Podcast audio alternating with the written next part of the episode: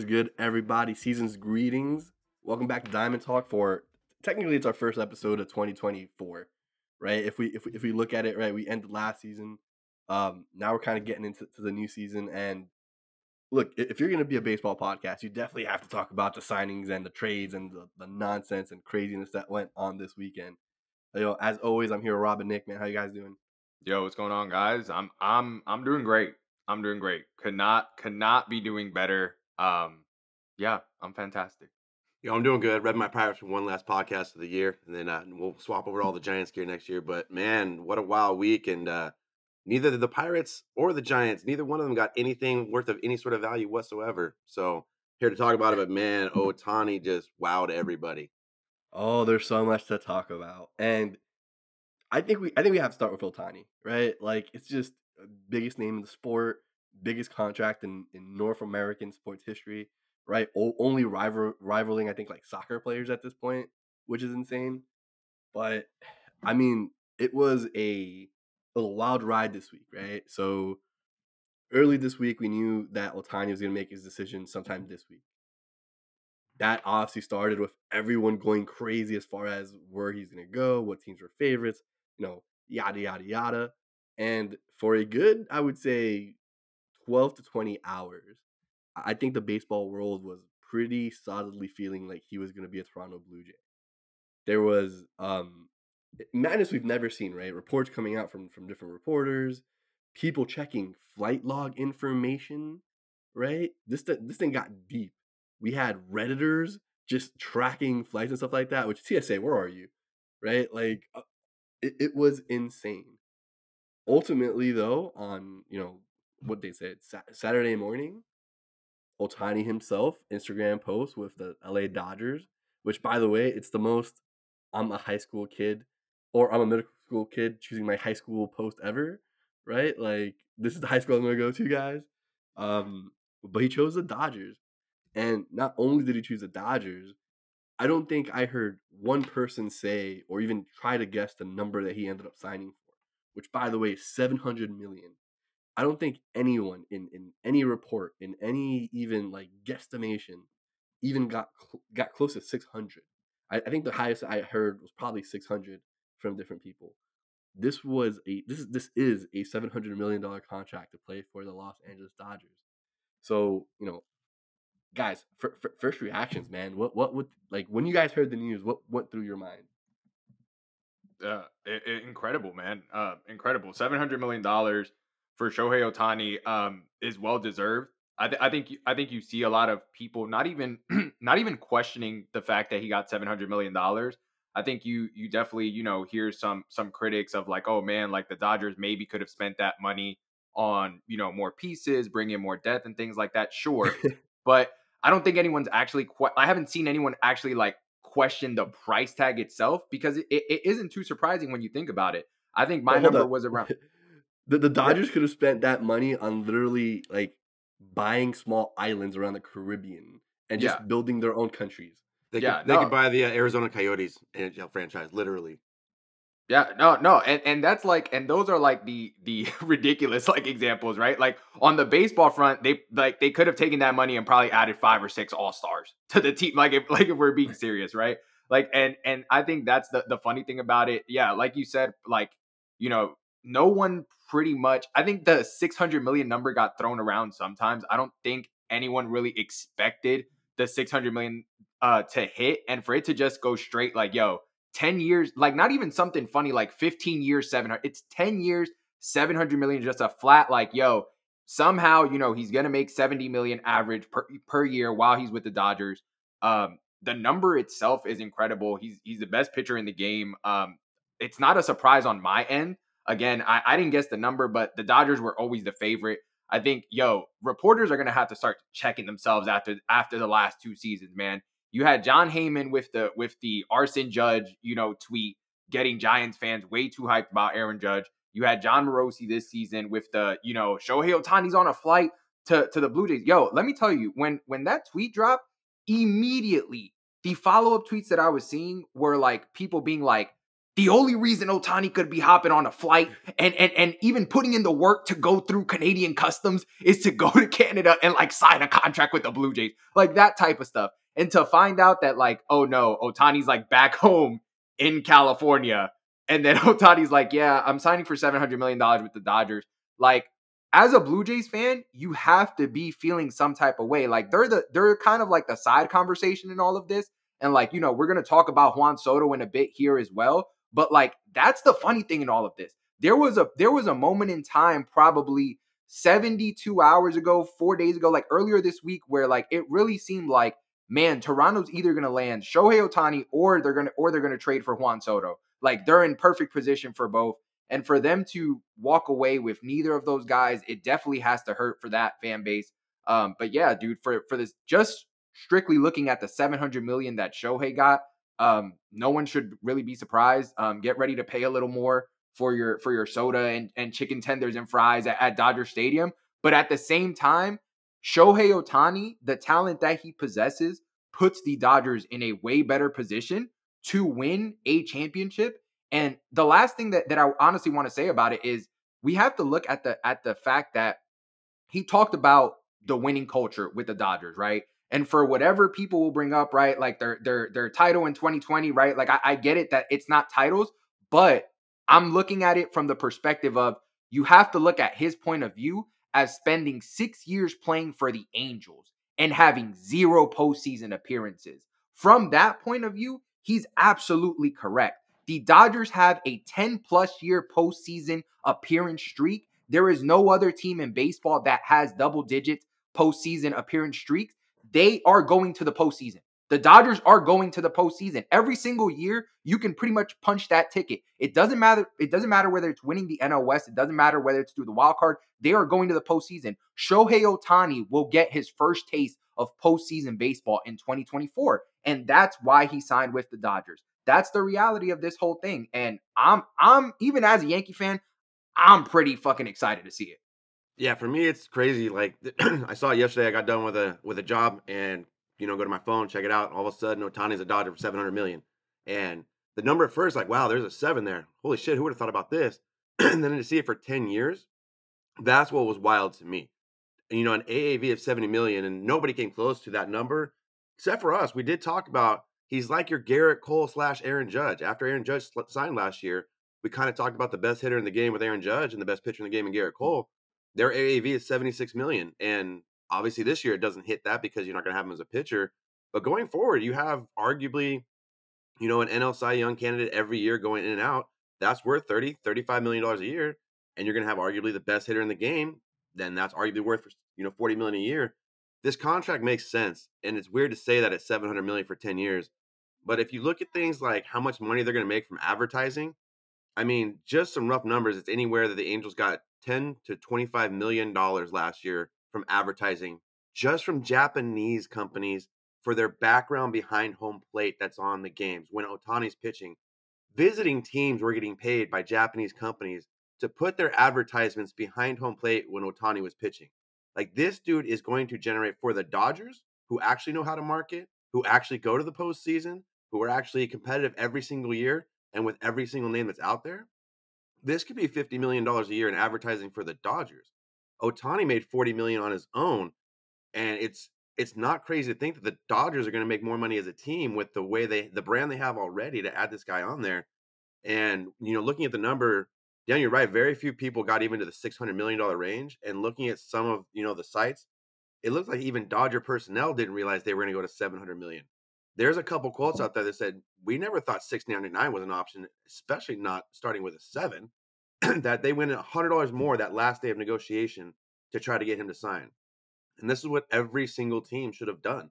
Like the Giants, you you really fucked up. You really not just to let that competition go to the Dodgers, but to not extend that because you have an even better marketing base with the Japanese culture that's in your city compared to LA you also don't have all the stars to compete with that he's going to have in LA. Like I heard on one one podcast, Shohei Ohtani's been the 900th most famous person in LA, which maybe not quite that bad, but there are a lot more famous people in LA than Shohei Ohtani, Even with this, this just makes sense for whatever team got him. and the the marketing value would have paid for itself. And the Dodgers are going to actually make money off of this deal, especially with the way they're deferring it and they get other players in. But I mean, this is amazing. And does anybody deserve seven hundred million dollars? No. But if there is somebody who deserves seven hundred million dollars in the athletic world, it's got to be Shohei Ohtani, And he's got the richest contract ever. This surpasses Lionel Messi's uh, American value would have been seven six hundred seventy four million dollars total. Granted, it was only over four years instead of ten, but this is the largest contract in any sport ever around the world. And he's the right guy for it. I mean, he's successful on the mound, he's successful at the plate, he's great in front of the camera. Everything we know, he's great with teammates. And to Rob's point, like, you know, I could definitely say, oh, haha, you're going to go to the Dodgers. Congratulations. And I've already said it. Congratulations on your cloth banner, not your, your World Series ring. But you know what? To Rob's point, like, what team do you guarantee to make the postseason even before this over the Dodgers? Like, honestly, they have the least amount of competition to win the West. As great as the Diamondbacks did last year, and even getting Erod, that's a great upgrade for them and puts them in a great playoff position. But to win the NL West, we're not choosing anybody but the Dodgers. And if you are, you're you're literally smoking some great holiday meth. Like it's amazing for you. But there's no other team, like even the Braves. I would put the Braves as a lower chance to win the NL East because of the Phillies over the Dodgers losing the NL West. So he's going to see the postseason, and he's going to see the postseason for years and years and years. And if he can go on some type of run in the postseason, we've seen it so many times where one guy can carry you to a World Series title. Man, to add him and just all I know is whoever my MVP favorite this year is whoever's hitting fourth for the Dodgers because finally you're going behind Freeman, Betts, and Ohtani. Like, I mean, you're gonna have 200 RBIs unless you like are just a dead bat. So Will Smith, good for you, sir. Like, you just got career numbers coming your way, just gifted to you. But this is gonna be fun to watch. You know, it's it's a lot of money, but it's not my money. And the Dodgers did it right. It they showed this is what you need to do to get what you need to get. And as long as they get some pitching, like World Series is for sure in their reach. But you know, it's for baseball, it's great too because if you're saying baseball's dead or it's no fun to watch or it's not going anywhere, talk to Ohtani's new new you know accounting manager because it's it's there and it's going to be fun to watch this year. He's going to go absolutely bonkers, only focusing on hitting as well. Like we're going to see some stuff we haven't seen before in so many ways. Man, there's um, there, there there's a lot of aspects to this that I, I don't know if it's been touched on by other people yet, or or you know where discussions are as far as the media world. There's there's just so many thoughts that went through my head during yesterday, right? Because I'm a loser, right? Eh, this happened in the morning. I thought about it the rest of my night. Like it, it just is what it, it is what it is, right? You know, first thing is, I, I look. You can't give credit to the winning thing, right? You can't say I want to go to a winning roster when you sign for seven hundred million dollars. There's nobody beating that, right? If if like the Kansas City Royals had eight hundred million dollars to offer to Ohtani, he'd probably be a Royal. It, it, like it is what it is. Um, you know, the Dodgers. You can't say they overpaid. I I just don't know any team that would have actually gotten to that amount like at all. You know, the the, the rumor really was that this week was Blue Jays competing with the Dodgers. I find it hard to believe that the Blue Jays came anywhere near seven hundred million dollars. I just, you know, if you told me the Giants got that close, I'd be like, okay, yeah, I, I can see that. You're telling me that the, the Blue Jays got that close? I just can't see it. Especially, it's just not the way they operate, right? Like they they just never done that. It's not something that's in their nature. I don't think it's in, in, in a lot of teams' nature. Um, you know, so so here's what I think happened as far as location based things. I think there's a real, I think there's a real kind of feeling that Otani wanted to play in Toronto, right? Toronto has some of the best um, like amenities for baseball players that you can have. As far as everything's up to date, right? They're, they're constantly rebuilding that stadium, as you saw last year. You know, it, has been talked about by baseball players, some of the best facilities there, there are. You know, Toronto's a cool place now too. My feeling is he really wanted to go to Toronto, and then it's like, oh, holy crap, I can't turn down seven hundred million dollars because that would be asinine, and that would be bad for the sport too, right? you can't tell the the um, you know Major League Baseball Players Union that hey, by the way, I got offered hundred million dollars more to go to to go to LA, but I said no, screw that.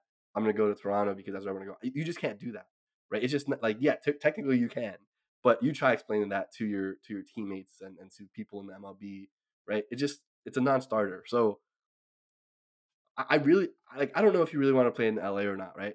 But my feeling is is just at seven hundred million dollars. That's not like a discount, right? There's there's no favors being done here as far as I want to go to a winning team, so I'll, so I'll you know change some things, right? Because like, what's the competing offer? Seven hundred five million is like no, no shot, right? Um, the second thing is we're gonna be very hyped for 2024 about this, but for me, this is really a move about 2025 and beyond. We, we've mentioned that he can't pitch next year. Next year, he's he's strictly a DH. He's coming off Tommy John. Um, what we saw with Bryce Harper was that the power numbers were a little bit down after his um, Tommy John surgery and playing this year. Does that happen with Tiny? I don't know. Well, Tiny's a different creature, right? That dude's up there with like Kraken and Godzilla. Like we just don't know what you are. You know, you're mystical. So does it affect him? I don't. I don't know. Pro- probably not. But this definitely is a move for the future of the Dodgers. This is the next ten years. We're winning the West. Like, like by the way, lock, lock it up. There's there's no shot that anybody else beats the, the, what's called the Los Angeles Dodgers in the NL West for the next decade.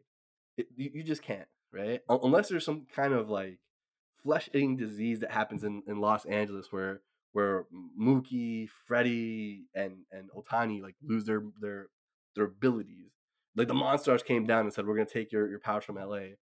There's there's no shot that they that they miss the playoffs, right? If not, just absolutely own the West and win win win straight out.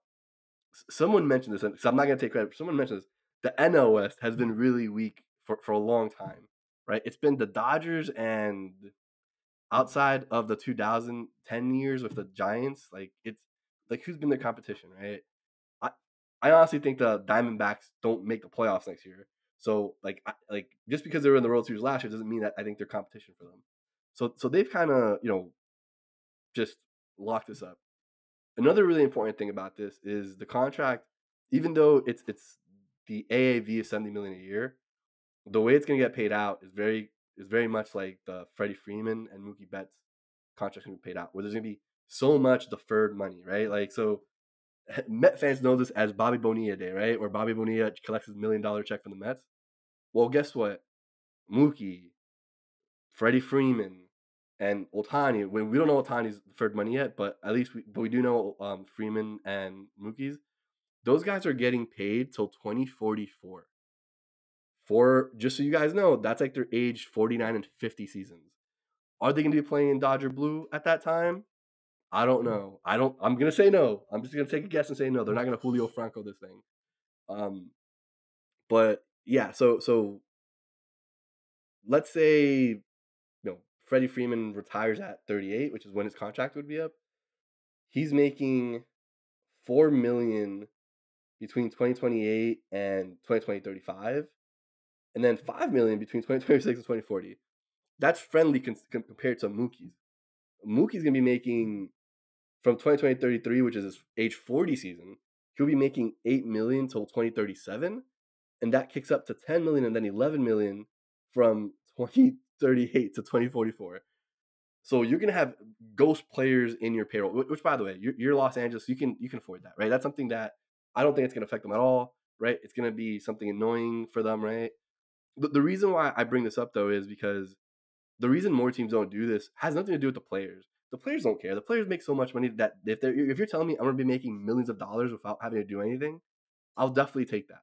You know what I mean? Th- this is not like a player was nice about this, so they're gonna defer money. Like, no, that's that's not what's happening. What really happens is this is a big risk for like the shareholders, and this is a big risk for the owners of the of, of the team, right? Obviously, the way they've thought about this is, look, we're gonna make so much money on marketing, we're gonna make so much money on other things that you know we can take this risk on but if you wanted to, let's say, sell the team, if you, let's say, we're having a, a period of struggling with attendance for whatever reason, or if, if stuff happened to your team or for whatever reason, you're no longer good and people aren't showing up, this is a big risk on, on payroll, right? This is a big risk to your shareholders. You, you got to remember the whole point of this from the business aspect is make as much money as you can. If I'm giving, in just the case of Mookie and Freeman, about $20 million away in my profit year for something I'm not seeing that year, that that's kind of hard to eat up if you're a shareholder, right? So let's not let's not make Ohtani debate be this great gentle giant who said, "Oh, I'll take my money later on." Like, no, this is this is definitely one of those things where it's preferred if you're a player, in my opinion.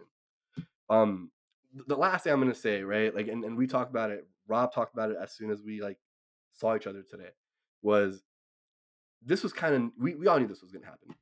I, I don't think there was anyone who didn't think that there was gonna be a chance, if not have the Dodgers as favorites to land Ohtani. It, it just was what it was, right? Everyone in the baseball world had known that since probably since he signed with the Angels the first time around.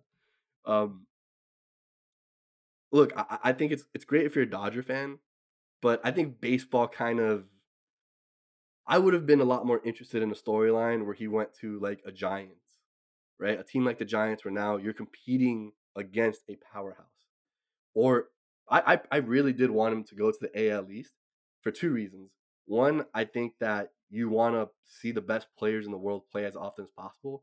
I'm a Yankee fan. I want to see Ohtani against Judge. I want to see Ohtani against I guess Devers is the best player in Boston. I want to see Ohtani against, you know, AL Giants, right? In the National League, one of the things that that like baseball suffers from is it's still pretty regional, right? No matter what we do to baseball, it's gonna be midnight in, on the East Coast when we start playing here on the West Coast. So that means you have a whole bunch of viewership that isn't watching Ohtani play. Honestly, I think that's one of the problems that baseball has because it's regional. You know what I mean? Where you're, you're missing a lot of star power on the on the East Coast because you're you're in bed, you're sleeping, right? You're, you're casual fan. You're not even your casual fan. Most of your fans are sleeping on the East Coast by the time these um you know NL West games wrap up, right? It's why it's why like the Mariners have a hard time like getting traction. I think it's why the reason why the Giants have a difficult time sometimes getting traction. So I think you miss an opportunity there for your baseball, right? I really, as much as I hate the Red Sox, I would have loved Ohtani to be a Red Sox just just because the storyline, man. That would have been an amazing storyline. I think if you would have gone to the the Giants, same thing with storyline, right? Because Giants and, and Dodgers are great rivals. E- even in Toronto, right? You just kind of change the landscape of baseball that way. Where we sit today, now after we found the news, it's okay. Like another star went to went to an to, to an LA team that you know we know they do well, but I don't think they've done necessarily a great job with Mookie and Freddie Freeman as far as we've changed the last landscape of the game because these star power team is is here now. Like Mookie has his own podcast, which is awesome. But outside of that, like Derek Jeter has more fucking TV spots in his retired age than these guys do right, right now in LA, right? Like Derek Jeter's out here doing the other guys and other movies, right? Jack Nicholson movies.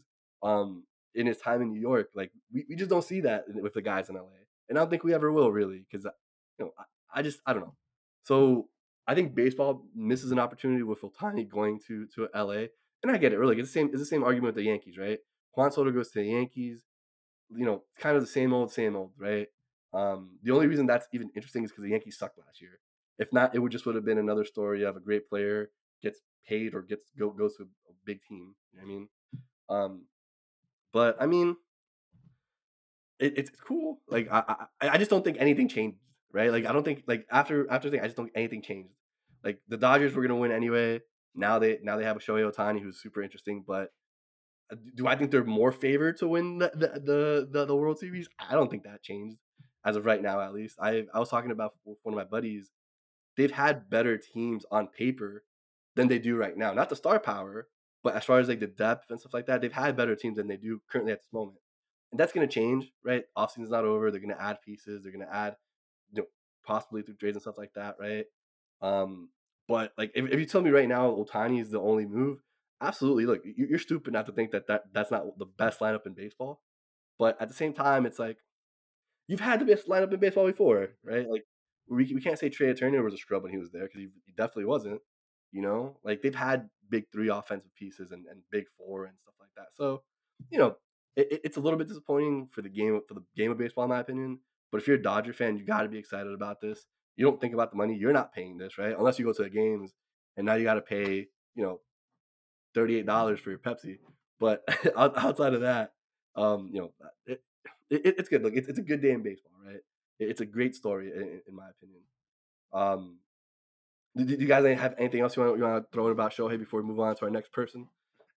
No, I, I, think. Look, I think I think you nailed it too. It, it it was the expectation. I think that's why you're not getting that much of of an overreaction from people because we a lot of people the majority I would say 80 to 90% of the general baseball fan kind of expected Shohei to end up with the Dodgers. Like I know us as Yankee fans, like that's why I haven't even like I haven't talked about like Shohei connected to the Yankees in like over a year because I, I've already known that like yeah the Yankees should be more focused on like trading for somebody like Juan Soto. I know there's not like interest there like mutually, right? Like Shohei probably doesn't desire New York. So like New York is smart in like looking for other like superstar options. Um, but yeah, I, I think for the Dodgers, like you said it as well, the Shohei move was expected, but like the Shohei move, it's also like, yeah, like it made it made you better, but like there's still more moves that could potentially end up rounding out the, the rest of the team. I, I would like to see some of those moves made because it's always funny looking back at some of those Dodgers teams, right? Like a name that that like was talked about earlier this week a little bit. I I would reunite with Justin Turner. That's me personally. I would go out. I would give Justin Turner a one year deal with the team option. I'd bring him back to play third base. Guess what? Justin Turner has not lost a, a step. That is a bat who, I forget how old Justin Turner is. I think he's going into his 38, age 38, 39 season. That is a guy who on a one year deal is still batting 270, 280. I think he had almost 30 home runs last season with the Red Sox, like giving you an 800 OPS, even if he gives you a 750 OPS, right? It's a consistent guy that you've had on your team before. It's a it's a locker room leader that you're bringing back. It's a piece of kind of like that Dodger culture that was set a little bit in like those years, uh, in those few years ago. Um, I would honestly reunite with Justin Turner. Yes, there's conversations of potential trades coming down the line for the Dodgers, and we'll have to see what ends up in in that end. But if you're just talking about familiar names in the same way that they brought back Kike, like there's certain pieces that just that again fit better with them than other teams. And ju- I think Justin Turner is one of those. I'd bring back Justin Turner on a one year deal and then just keep rounding out the rest of the team. Yeah, same thing. I mean, you said it just right, Daniel. This doesn't really move the needle for them to be a better chance to win the World Series. They have a whole bunch of holes this year. Like their pitching staff is not what it's ever been before. They've got to fill some stuff in. You're going to mm-hmm. rely on a Walker Buehler who's coming back from Tommy John surgery, which you know, fully healthy. Yeah, he's absolutely a Cy Young quality candidate. Like maybe the leader for the Cy Young award in the NL, but he's not that guy. He's coming back. Didn't pitch at all last year. Didn't even pitch at the end of the year last year, which is it's not good. Like he had plenty of time to be able to throw an inning or two do something on a major league mound just to get out there, and he didn't. So there's a lot of question marks. And for me, I don't see how this move doesn't get made. It's just a matter of who all's involved.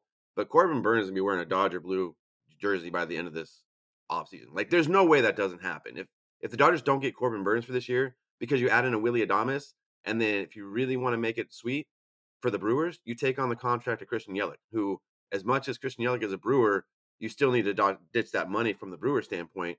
So like I can see all three of those guys going, and now now you're talking about a lot of holes being filled in one swoop because Christian Yelich definitely starts for them, and then you know you you put Adames at shortstop, you don't have to rely on Gavin Lux. This whole you know Mookie Betts playing second base for the year is just bullshit. I mean you're wasting talent. You're wasting talent putting him at second base. At least throw him at shortstop because I guarantee you he's as good a shortstop as Gavin Lux is and you can fill in that second base position a lot easier. And you throw a guy like Corbin Burnes. now you're really talking some World Series. This is where you're putting them up with the Braves, you know, as far as favorites to win the World Series to come out of the NL. But right now they have a lot of holes to fill, and Ohtani is great news, and it takes away and it distracts from the actual baseball that needs to be played. But they have a couple moves they can make real quick, real easy with all the you know depth they have in their farm system to get right really, really quick. Mm. And I think those are the next moves that are going to happen. But there there really isn't a lot of surprise to this because, like you guys said, and everybody else, the Dodgers are always the favorites. They were not in on any major players the last two off seasons for this. They literally have put all their eggs in one basket over the last three years to get Ohtani, and they did it, and they made it happen. They got their championship mm-hmm. prize for sure. So, so let me ask you guys this, because because I, I, I, again, I was having this conversation with a couple friends, and I still think the NL runs through the Braves. Like I think Atlanta is still the better team as of right now. And again, this is just 2024. Um, you know, 2025, 2026, that might change because Ohtani is going to be pitching, and I think he's an ace, right? But for 2024, where you basically just signed Matt Olson as your DH instead of first base, I, I still think I still think the Braves are better, at least coming into 2024 right now. And again, moves can be made, moves will be made. But for today, on December, whatever the hell this is, December 10th, right? I, I still think Atlanta is the better team, right? Uh, do you guys agree, or you guys have you guys think Dodgers kind of surpass that with this move? I'd have I'd have Atlanta probably slightly over the Dodgers. Um, I think I think Shohei closes whatever gap was between those two teams tremendously. Um, I think I think like you said, yeah, talking about it today, I, I would take Atlanta slightly over them. Obviously, if you factor in a Corbin Burnes or Willy Adames or whatever else coming into the equation later on, like that definitely changes the conversation. Um, but yeah, today I, I'd say Atlanta slightly. I, I have a- Atlanta by a wide margin still. I really do. I think if you go position by position, and don't get me wrong, we're talking wide margin to be World Series favorite. We're not talking wide margin to win 100 wins. Like, I think both teams get over 100 wins. It's not that. But if you go position by position, I mean, when the Braves lose that position, it's not by much. Even at first base with a guy like Freddie Freeman there, even in right field. I mean, if you got Betts at second, yes, Betts is way fucking better than Ozzie Albies. But if you put him in right field like Acuna, I mean, who is your better player there? So Acuna, it's Acuna. right, But- but, like, so it, it really is the like where the Braves maybe lose, it's not by much, and they win by a shit ton in so many different spots, especially the pitching staff. But the Dodgers mm. have a whole lot of ways to make moves, and they can really do it. But so do the Braves. I mean, the Braves, I think, 40 man rosters at 32 right now. Like they have eight open spots and everything is loaded. Like to go get a Dylan Cease is almost a guaranteed. It's crazy. No man, look, we're not even talking about it, but the Braves, the Braves made a move this year too for Jarred Kelenic. Yeah. Who look, I, I don't think Jarred Kelenic's gonna be a a. I think he can be an all star some seasons. I don't think he's like a perennial guy or anything like that, but he's an upgrade over over Eddie Rosario o- out there in the outfield. He's an up and coming guy who, who, by the way, you're not paying Kelenic anything either, right? So the you know the Braves are doing things, man, and, and they've been very active this offseason with little moves that I think are gonna be big for them, right? They they get David Fletcher, who's a great backup. You know what I mean? Like he's he's someone who he's been an All Star. He just ha- didn't you know hasn't got back to that level. They they get Max Stassi. They trade him to, to the White Sox. I don't know who they got. They got player to be named later, right? So they're, they're making moves. The Braves are active. They're just doing it in a, in a way different way right now than that splash name. Um, but yeah, like dude, if I, if I look at both those teams, you have three MVP candidates in each, right? Mookie Shohei and and Freddie. You're they're your they're your MVP candidates in on, on the Dodgers. For the Braves, you got Austin Riley, you got Acuna Jr., you got Olson, right? So it's it's one of those things where these are two juggernauts right now, man. Look, look we, we I can't hold it anymore. We gotta move on. We gotta move on to Juan Soto. We just have to, right? Like it, it, we. I don't know about you, but Christmas came early for me. Uh, again, this is also one of those moves though where everyone kind of saw this happening, right? Um, so you know, long story short, Padres had to shed they they had to shed payroll, right? Right now, one of the only people that can really shed was Juan Soto because he wasn't um, connect he wasn't contracted with them long term, but he was going to make about 30 32 million next year. Um, Padres had to shed payroll, I think, by at least 50. So they're still working on stuff. Um, but you know, I should have started this. This was really a trade for Trent Grisham. I should that's how I wanted to start it, but it wasn't. But anyway, so so trade talks um happening over over winter meetings, right? Um, Blue Jays were apparently in on Juan Soto. Obviously, they didn't get him. But outside of them, there wasn't really any other team that was connected to Juan Soto in these trade negotiations. It was really just the Yankees kind of negotiating against themselves, you know, about how many players are going to go. At one point, it was like, oh, the, the, the Padres asking for seven pitchers. Um, fans, of course, were throwing things out there like, oh, Anthony Volpe and Jasson Dominguez, where the asking price wasn't even close. Ultimately, the big names in this trade are Juan Soto and Trent Grisham go to the Yankees. Um, which by the way, sidebar. uh, Well, we'll talk about the, the sidebar later, but but Juan Soto and Trent Grisham go to the Yankees.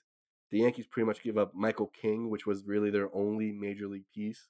Um, and then they also gave up Drew Thorpe, who was their big name, who was their big name minor league player, to go in that. Uh, Yankees also throw in their backup catcher, um, Higashi. Uh, I forgot his name. He's not a Yankee anymore.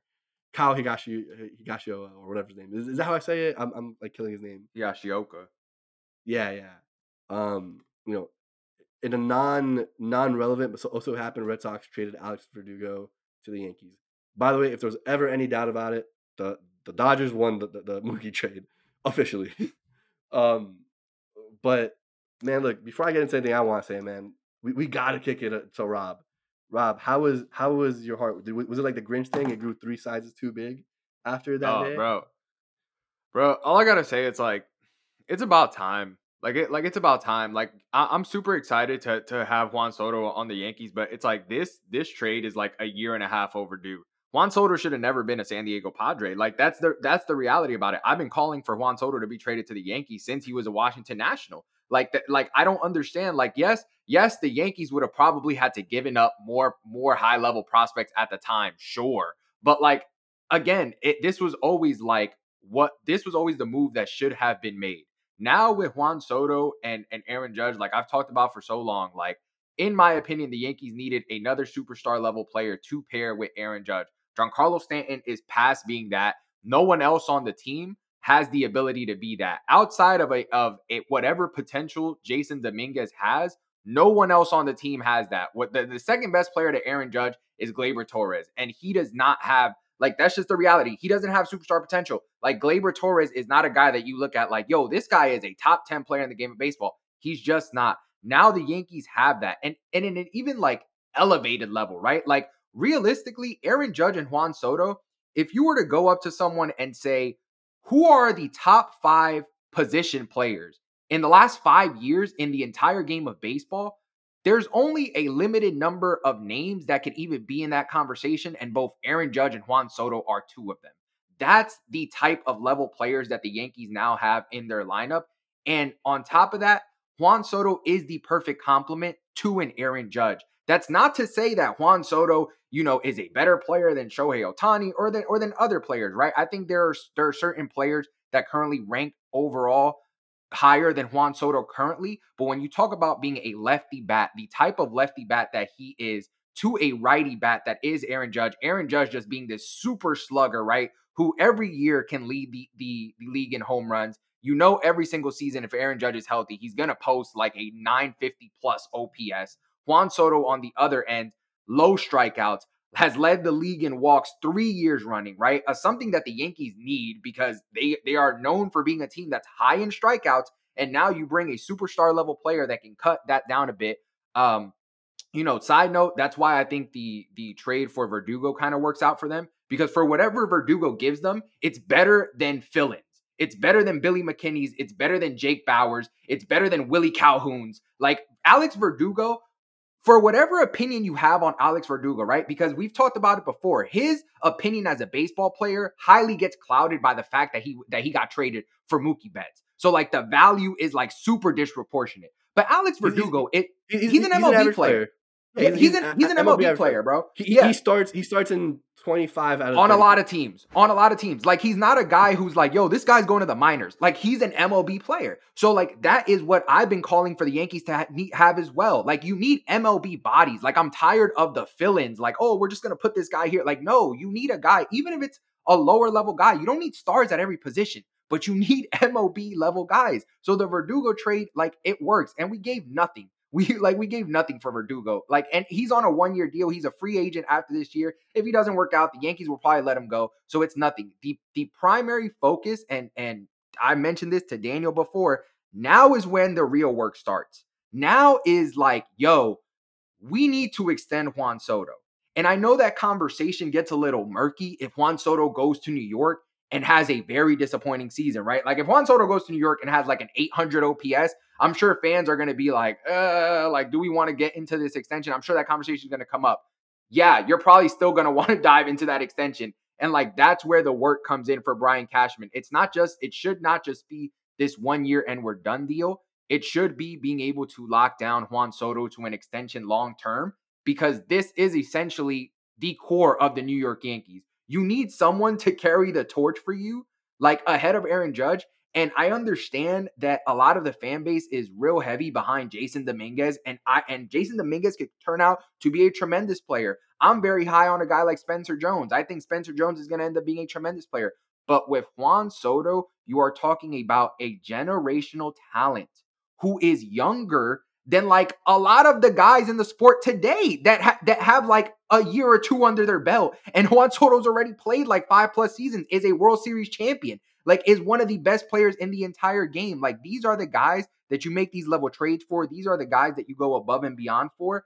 The Yankees have to get it done, bro. It's not it's not like it's not exaggeration. Like I said it before the trade was done. When I said this was the most crucial trade that the Yankees needed to make, This is why it was the most crucial trade. This is the most important player. I, I, I respect Aaron Judge, I respect Gerrit Cole, but those were moves that I just I, I knew they were gonna get done. Like when you look at the at the position that Juan Soto is in in his career, this is possibly the most important trade that the Yankees have made since the A Rod acquisition, and I don't think that's that's that much of an exaggeration. Like so, I'm excited for this season. I want to see Juan Soto in New York. I've been I've been I've been calling for it since 2019. It's finally here. I'm hoping everyone can stay healthy. I know there's a lot of question marks. There's still a lot of question marks to be to be filled in with this team. But for now, like people said, like um, I don't know if you were able to see on Michael Kay's show. The last thing I'll say about it, uh, he was interviewing Jeff Passan, and he was asking Jeff Passan about the Juan Soto trade and how some Yankee fans were already like, you know, like, oh, why do we give up all this um, for Juan Soto? Which, by the way, you you give up that package 15 times out of 10. You give up that Bro, that I- package 15 times out of 10. So, so, so hold up. I, I think the way you really gotta think about this is like the trade. Like if, if you're trading, if you look at the names that were traded for Juan Soto so far, if you look at the Yankees package and you look at the package that Washington received, Don't do that. Don't, don't do that. it, it's it's ridiculously different, man. it's gross. It is it, it is gro- the, the the amount of value. Not that not that Juan Soto lost the value, but the amount of potential MLB leverage that that the Padres lost in this whole thing mm-hmm. is ridiculous. Because look, it, some of these guys that got traded to to Washington came on late. Like CJ Abrams, we're not going to talk about. He's not someone that's going to be in our top shortstops. But if you look at his end of the season, my, my guy was balling, oh, right? Oh, yeah, like, he was doing his thing. You know what I mean? bro, if you give bro, if you give the Padres a run back and get that and they get that package back, I think Yeah. they're taking that back. I think they're taking that package back. 15 Like- out of 10 times. No, no, legit, legit, and like, and like he said, it's it's not even because of Juan Soto, but but it's it's because of that. Like, like I'm not trying, I'm not trying to like to to shit on these guys because they're not Yankees anymore or anything like that. But like, that's just the reality. Look at the names that were given up.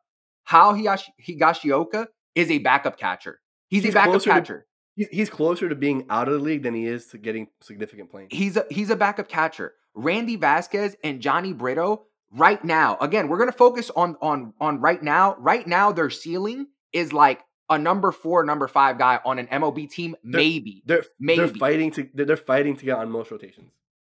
Though that's three of the names already. Drew Thorpe, who I believe this past season was the was the minor league pitcher of the year. Ace, ace, Like- potential like, ace. that- that- he's the one what- guy that hurt. That's that's what I'm saying. That's what I'm saying. Like like I personally have him like high end. He could be like a number two, like on, like on most teams. And then Michael King, who for whatever reason people see as as a potential starter, potential reliever. Yeah, he's shown that he can be like an all star caliber guy, maybe out the bullpen. I don't know long term as a starter because he wasn't that on the Yankees. We only saw a small sample size, but like you're giving up that package every single time for year Juan Soto. Like, I don't understand why it's that much of a question. We didn't give up Dominguez. We didn't give up Volpe. We didn't give up Spencer Jones. We yo, we didn't even give up Oswald Oswald Peraza, who like if you t- if you called me today and was like, yo, give us Peraza, take him. Take him. If that's the holdover for Juan Soto, take him. We didn't even give up Oswald Peraza. So I'm just like, yo, I don't understand what the I, I understand, like, okay, like, oh, the Yankees might not have enough arms. Yo, we literally have a meeting with with Yoshinobu Yamamoto tomorrow. Like, like I understand that he might not end up in New York, right? There's competition for him, but we have that meeting, and I don't think the Yankees are necessarily going to stand pat if they don't land Yamamoto because, like, factor in this thinking. They're having a meeting with the with a guy who's going to demand about 250 million dollars, right? They know that. They know that ahead of time. If they're willing to give him 250 million dollars, right, and they don't land him, they might turn around and throw 60 million or 80 million at somebody else, right? Like, I don't think they're just going to stand pat. Like, they know they need pitching. It's going to be interesting to see what happens. But the Juan Soto trade was the first domino that needed to fall for them, and it was a massive domino that fell. Yeah, I mean, dude, this trade was crazy and it was predicted, but the package they got back was, you know, I don't want to shit on it too much because I think it was just different needs for different teams. The Nationals needed Yeah. everything. Like they needed everything. if the Padres needed everything, the guys you're talking about are in this trade. I'm sorry, they are. Like even upwards of a Jasson Dominguez, like the name's gonna be there. It was just a matter of need. The Padres, as bad as their offense was last year, they don't need offense, which is weird to say. But where are they going to play these guys? Like, are they really kicking Tatis anywhere? Their infield set. You know, it did that didn't match up. So I think it was more of what they needed. This is a good pitching prospect haul for Juan Soto. I think this is it is fair market value for Juan Soto based off what the Padres needed. And the Yankees were the only team that could do this for them. So Yeah. realistically, like you said, you have you have an ace caliber, no matter how you want to put it, on a different major league team, and the Padres being that team, this might be their one through four this season. Like, as bad as that sounds, this might actually be all MLB talent right now, which is what the Yeah. Padres need. Are they going to stay there and be this the whole time? Who fucking knows? But this is such a good matchup for what they needed. It's insane. Uh, from the Yankee side, uh, look, the first thing I thought of with this was, God, I hope Rizzo's healthy. I please Rizzo, please, please be healthy. Then the second thing I thought of was, oh shit, please Judge be healthy. Like, can both you guys be healthy for like a whole season? Because if you give, if you're telling me you're gonna put Juan Soto in front of Aaron Judge, in front of a healthy Anthony Rizzo, that's not concussed, that might be the best three hitters in a row. Because Rizzo is, I hate the term professional hitter because I think it's thrown around too much. Rizzo to me knows how to hit in certain situations. He will change his approach. If he's got mm. bases empty, he's going to try to go yah yah. But if he's got a what a 500 career on base percentage in Juan Soto, two hitters ahead, and he's got a 450 career on base percentage Aaron Judge in front of him, like he's just hitting any hole. He might fucking bunt. He might lead the league in bunts. Like let's be real here. So to have that, my next thought was uh, Jeter, can you go back to the Marlins just for a minute and can you somehow get Luis Arraez to hit as the four hole, like right behind these two guys? Because, I mean, if you're going to have a guy that you're going to say is going to hit 350, how do you pitch to Juan Soto and Aaron Judge in any order? If you know the guy behind him is hitting 350, like that, that would be really scary. Yeah, he doesn't have the pop, but what are you going to do with two of the greatest on base guys right in front of a guy who's going to hit 350? But all jokes aside, this is amazing. I cannot. I've never been more excited for a duo duo than this with Soto and Judge assuming health. So I'm going to play fantasy baseball and assume health right here. I've never been more excited to watch two hitters back to back in my life. Like no matter, and I'm 44. I can't think of any lineup where I've seen two hitters with the potential of this back to back. This is going to be a whole lot of fun. And the last thing I'll say on it is, it. I've never been more sure that a player is going to a team now that I'm sure Yamamoto's going to be a Yankee. Like there is no other fit that the Yankees could really do and be legitimately competitive in the AL East as much much less the AL.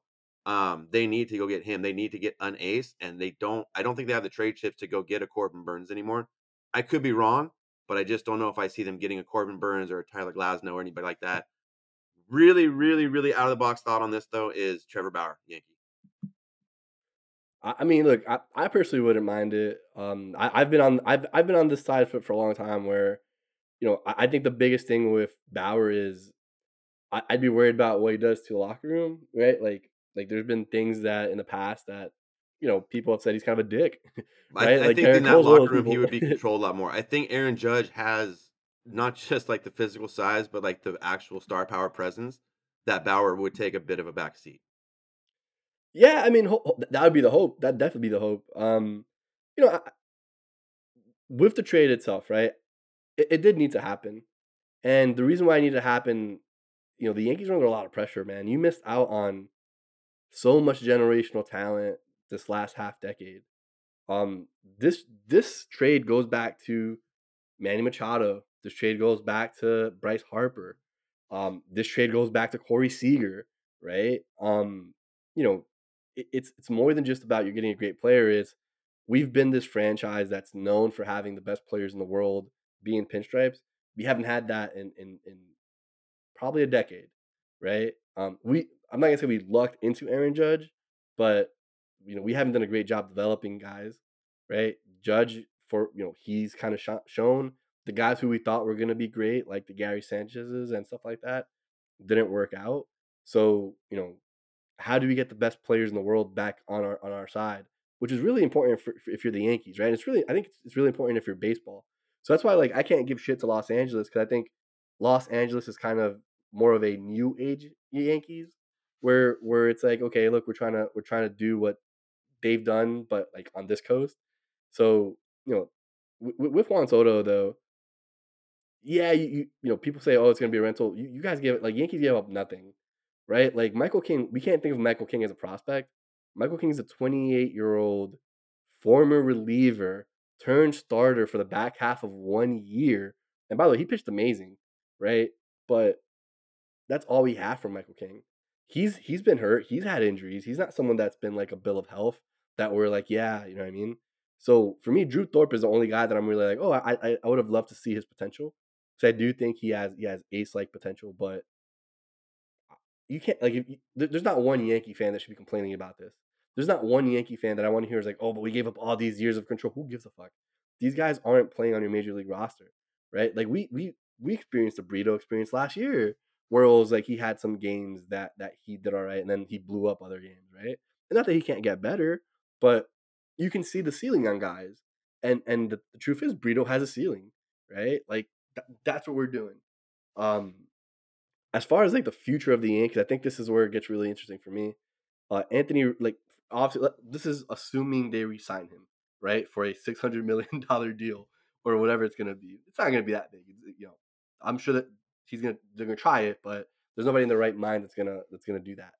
Uh, but you know, if you look at the future of the Yankees, you, you have some pretty good outfielders down in the minor leagues, and Spencer Jones, who now, if you do have a starting pitcher who's high end with some years of control, he kind of becomes expendable, right? I don't, I wouldn't do it for Corbin Burnes personally. I, I think Corbin Burnes last year showed like, uh, there's a there's some decline there. Um, you know, well, his market's still going to be huge though, but you know, there's a there's a real possibility we see Aaron Judge playing first base, I, and I think that's not getting talked about about enough. But I think Aaron Judge is a future first baseman after Anthony Rizzo. You know, his contract is up, or, or whatever the case may be. Um, you know, we, we got to talk about Giancarlo Stanton too. Like, look, you think you can think he's ash, whatever. That's five. That's four hundred something home runs on your roster, like just from one from one guy. Can he get back to it? I don't know. That that's left to be seen. But you know, we can't just not talk about someone who's been a, a previous MVP and who perennially hits 30 home runs. So you got to be excited if you're a Yankee fan. That, that, that's what it comes down to it. Um, again, I think the part that that I, I hate about this though is the rest of the AL East. I, I need them to do more. Look, I, I know Rays are going to find their way into the playoffs, but there's nothing that they've done this year that tell me they're going to be as good or better than last year, right? Like they're talking about trading away Glasnow, and you know I think Glasnow's always injured anyway, so I don't think it's going to hurt them too bad.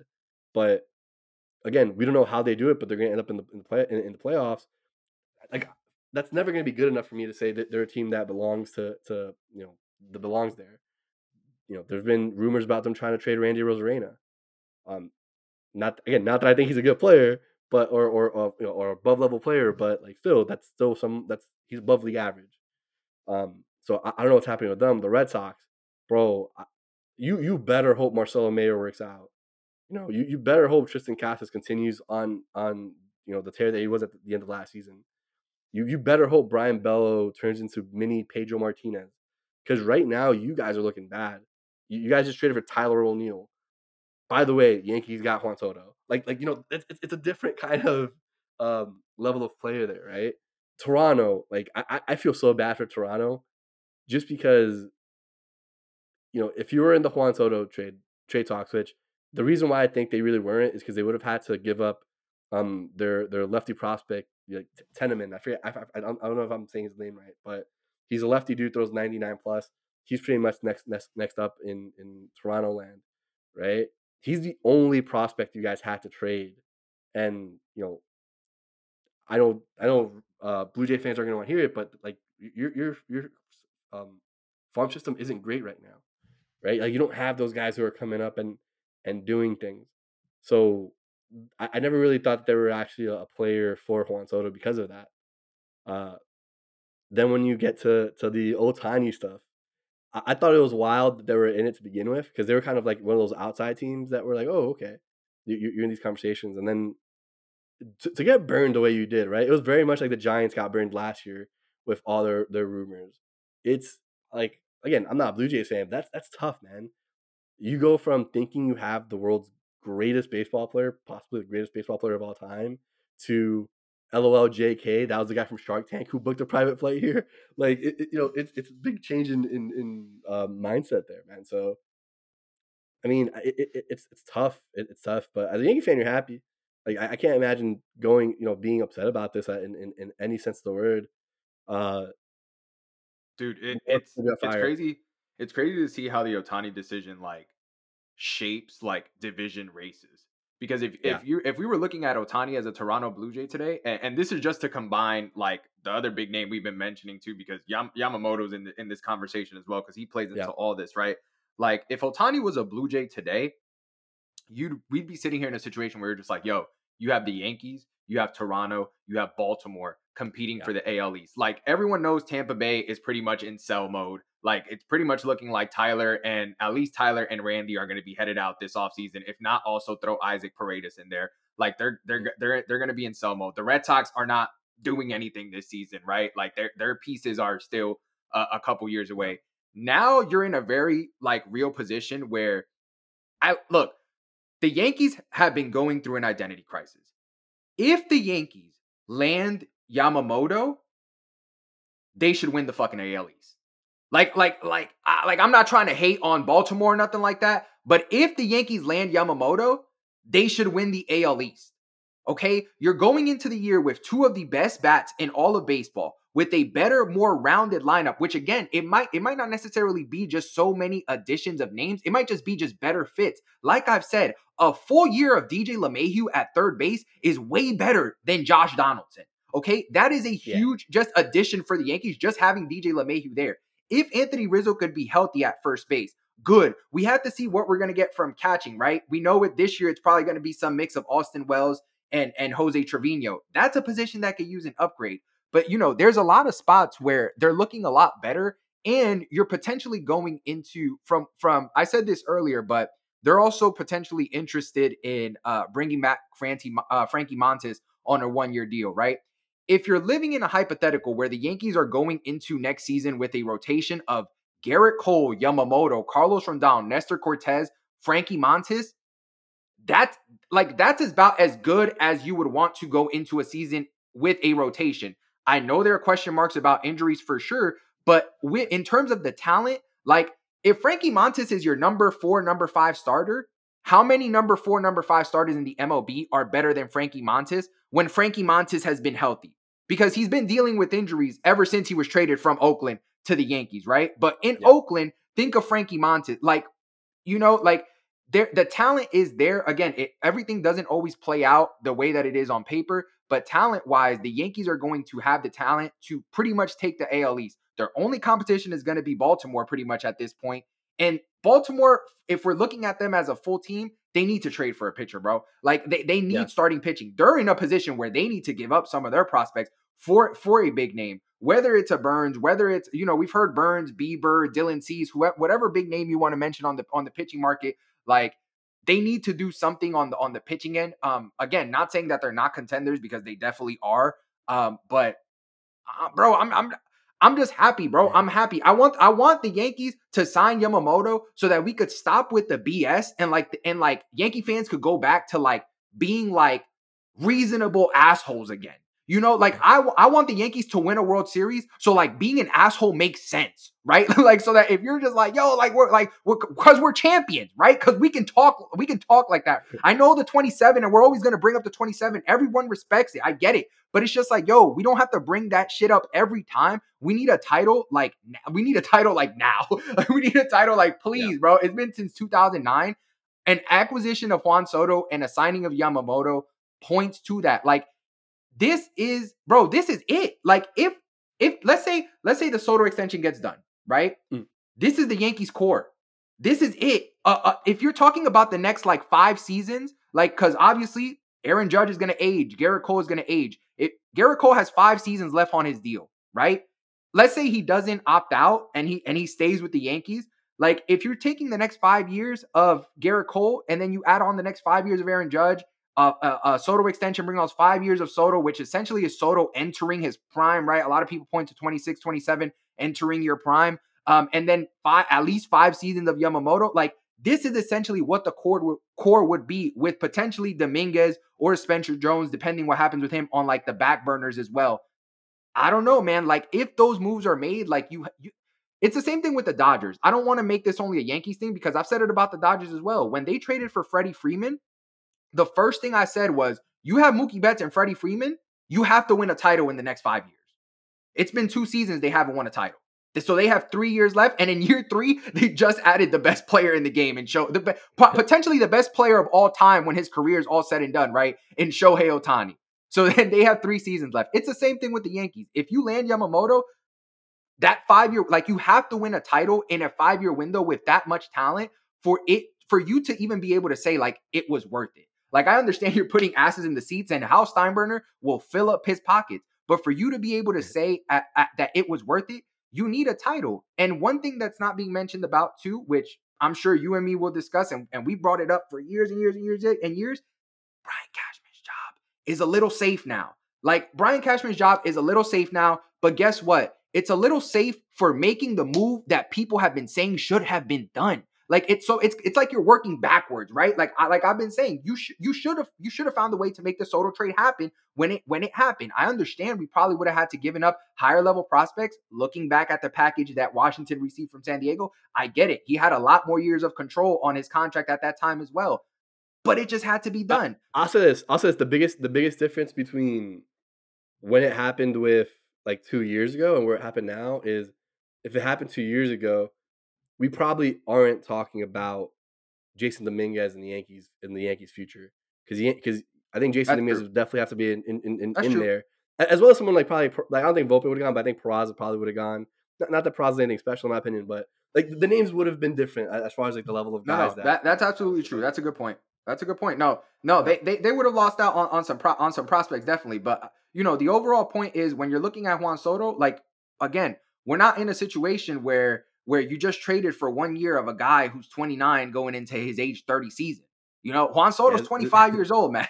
like you like you know stupid. he so stupid. he's still yeah. he's still very comfortably like like things change every single year but again you're talking about the yankees having two guys in their lineup who at full health are legitimate top five players in the game of baseball contenders and that's always going to be a good position to be in so I, I, i'm happy to see it as a yankee fan No, 100 percent, man. I, th- I think. Look, let, us move on to, to one last big name here. Um, and, and it's not it's not even a discussion, man. I'm just gonna ask it up. Where, where do you guys think uh, Yamamoto ends up? the, Yan- the, Yan- the Yankees, bro. Where, where else is he gonna? end? Bro, I said it, bro. I said it the other day. I said he has a meeting with the Yankees on Monday. Okay, Yeah, he's gonna signing, have he's signing Monday. He's rumors, Monday. rumors, rumors are that they're gonna have at least Hideki Matsui. If not no, Hideki Matsui and Tanaka, okay, there. Yeah. Gonna be there as well. Yo, they're gonna give him the tour of the Bronx, and Yamamoto gonna hop back on the plane to Japan wearing Tim's and a Yankee cap. I already said it. It's done. Like, like why would I say Yamamoto signing with any other team? Yamamoto was like literally a target, like a hotter name target for the Yankees in the last two or three months than Soto was. Soto Soto just became the hot name like literally in the last month because it became clear that the Yankees were the Yeah. favorite. But they've been having their eye on Yamamoto for a minute. You saw Brian Cashman over in Japan for his no hitter. Yay! That's my that's my future pitcher. Come on now, Yamamoto's a Yankee. Nick, I know you already mentioned you, you think Yamamoto's going to the Yankees. The, but the, Yankees, did- the, Yan- the Yankees. He's going, he's going to go the Yankees. There we I go. mean- he agrees with me. Rob said it perfectly. I mean, there there is no better fit. There's a I mean, the way the Dodgers just paid for Ohtani, like maybe you overpaid for what you're gonna get back. The Yankees have to do that with Yamamoto. There is no other option. If not, it's a failure. But I also don't see it not happening. Like, let's be real here. Like, where else would you want to So- go as Yamamoto? So, so let me ask you this, man. Like, because Met fans are going to lose their shit. what percentage? What what percentage chance do you give the Mets to, to actually signing Yamamoto? Percent Negative. chance, right? Because Negative. you think negative. Nah, nah, nah. There's Low no key, chance. low key. Nah, no, no. I I give the Mets honestly. I give the Mets twenty five percent chance. I think the Mets are quietly a good contender to sign him, simply because like Cohen has the money to do it. If if Yamamoto's intention is I like New York, right? Like yes, you can make the argument now with the Soto trade. Yes, the Yankees have bigger names and stuff, but the, but the Mets have solid names too. Like in, in Lindor and Alonso, and re- let's remember they also have Kodai Senga, who's a who's a very legitimate pitcher. Like Kodai Senga is in top fifteen, top twenty starting pitcher conversation after this first year in, in New York. Who has that that previous relationship as well? They have the money to do it. The only holdback is we've heard that Cohen might be interested in trying to cut back and all this stuff. But you know what, bro? It's going to be a sad se- offseason for Mets fans if they don't get Yamamoto. Yeah. That's all I'm going to say too. Because and that's why I give them a 25% chance because I think desperation is a little bit in counted towards that percentage as well. Because I don't think you can just let Yamamoto go to the Dodgers or the Yankees after you just saw them land Ohtani and Soto, and you and you as Steve Cohen, you're just sitting back like we got we got David Star we got David Stearns to lead our baseball department. That's our big move. This, this is gonna sound crazy, and I don't think the Yankees should do this, but something they should think about is they should take Yamamoto to Yankee Stadium, right? Wine and dine him. Then they should take him to Queens and be like, or you can play here, Diabolical. right? Like, Diabolical. it's one of those things- like, like Nick, I don't know if you've been to Yankee Stadium or or Citi Field, but I've been to Yankee Stadium, is- not Citi Field. it is very different. Citi Field's ghetto. Like, like they just call it what it is. Like it- it's it's not as bad as Shea Stadium was, but it's like it's, it's definitely not Yankee Stadium, right? Like you just, it- it's just diff- different feeling inside, right? Like I feel like the, the desperation of fans reeks on the walls. So you get in there, it's a little bit more depressing. Like I don't know how to explain it. Like it's just it's just one of those things where it's, it's a nice stadium. Don't get me wrong. I actually saw my first baseball game there, but it's also one of those things where it's like, oh, this is like it, it really just felt like this is a fun thing. Like okay, we're here. Yeah, I, and plus you have to deal with Frank the Tank and stuff like that, calling you names after your first bad start. Like yeah, no, you're you're good. Yeah, the Mets You- have no you're good on chance to sign him. He's either going to the Yankees or the Dodgers. Those are the only two places that Yeah. make any sense. I mean, there's no there's no reason to go to the Mets, and there's no reason for the Mets to sign him. Like to be honest, No, I agree. That there there is no real baseball reason for the Mets to sign him. If Cohen does it, it's literally just to spend money because he has it and without like zero thought going into it. And, and the other thing too is if you sign this guy, you have to sign Pete Alonso. You have to. And Alonso's a I mean- Boras client now. Like that's gonna Dude, hurt. Not, not even that. You gotta look at this way. They're still paying Verlander and Scherzer. Right. like, yeah, that's They're, they're, But- they're, they're paying Verlander a little bit less. just But for this year. I But mean, s- sure, just just for this year. But like you have so many needs coming up, man. Like Right. you know, you have Martin on the books for another couple of years.